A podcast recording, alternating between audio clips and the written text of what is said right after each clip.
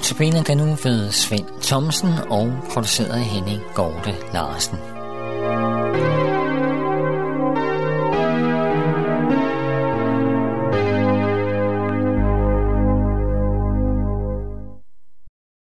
I den kommende uge er det Svend Thomsen, som holder notabene-andagterne. Jeg, Henning Gorte, har Svend i studiet og benytter anledningen til at præsentere Svend. Velkommen, Svend. Tak skal du have. Ja. Og tak fordi du er der vil påtage dig at holde disse andagter. Du har jo øh, trofast i mange år holdt andagter i Notabene. Og når man skal forberede disse andagter, så kan det jo være forskelligt fra gang til gang, hvad der inspirerer en til at finde indholdet i andagterne. Fordi du har jo ikke fået et emne, men du har selv skulle finde et emne. Hvordan er du kommet i gang med andagterne den her gang? Jeg har gjort det, da jeg blev bedt om at holde en, en stribe andagter. Så hver gang der er et ord, der er kommet til mig, så har jeg noteret det ned og tænkt, det var nok noget, du kunne bruge, som lytterne kunne have gavn og glæde af at høre. Og så har jeg arbejdet ud fra det. Ja. Så, så derfor er der ikke noget sammenhæng imellem mine andagter, Nej. men det er seks forskellige emner, som du har som jeg har blevet inspireret af, men det er noget, ja. der har betydet noget for dig selv. Det er noget, som har fyldt mit liv og mit ja. dagligdag, ja.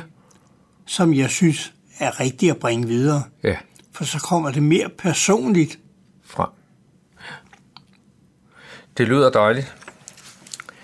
Øh, når man nu øh, skal være lytter, er der så noget, du kunne foreslå lytteren at forberede til dine andagter?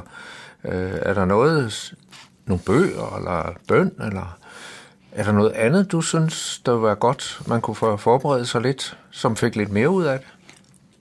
Altså bøger, det er et vanskeligt punkt, for jeg har aldrig været den store læsehest, og jeg har ikke læst ret mange bøger. Men det, der har haft stor betydning for mig i livet, det er jo vores allerbedste bog, Bibelen. Ja. Og det er den, der er mit udgangspunkt i det, de andagter, som jeg har tænkt mig at holde. Og så er min bøn om, at de må blive til gavn og glæde for dem, der lytter. Ja. Så stillhed og ro. Ja. Det er et godt råd, som du giver. Svend, nu ved jeg, at du er pensioneret og har været det nogle år. Og jeg ved også, at du har en travl hverdag, hvor du har nogle pligter, som kræver rigtig meget af dig. Og jeg ved også, at I har tre sønner og en svigerdatter og tre børnebørn, hvis jeg har talt rigtigt. Og det tror jeg. Øhm, hvad betyder familien for dig? Og hvordan får du tid til at pleje familierelationerne?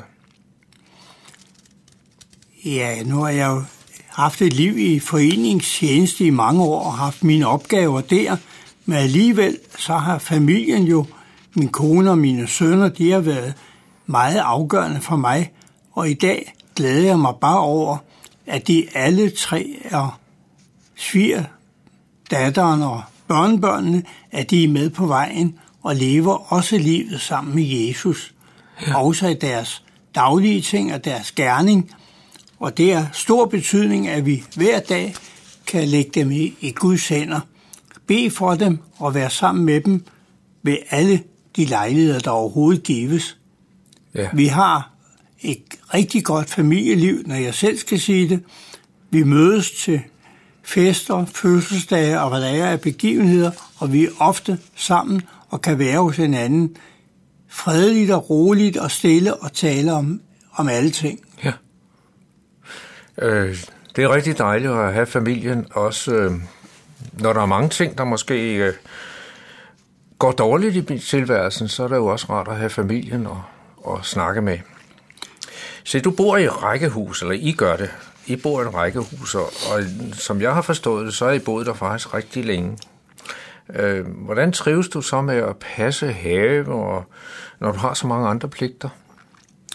Ja, da vi blev gift, der flyttede vi ind i en lejlighed. Men vi tragtede jo efter et hus eller have, og fik et rækkehus nogle få år efter. Dengang skulle man have børn for at få et rækkehus i et boligselskab. Ja. Og der har vi nu boet i over 50 år. Ja. Og vi har en lille forhave og en lille baghave, som vi selv prøver på at passe så godt, som vi har mulighed for det.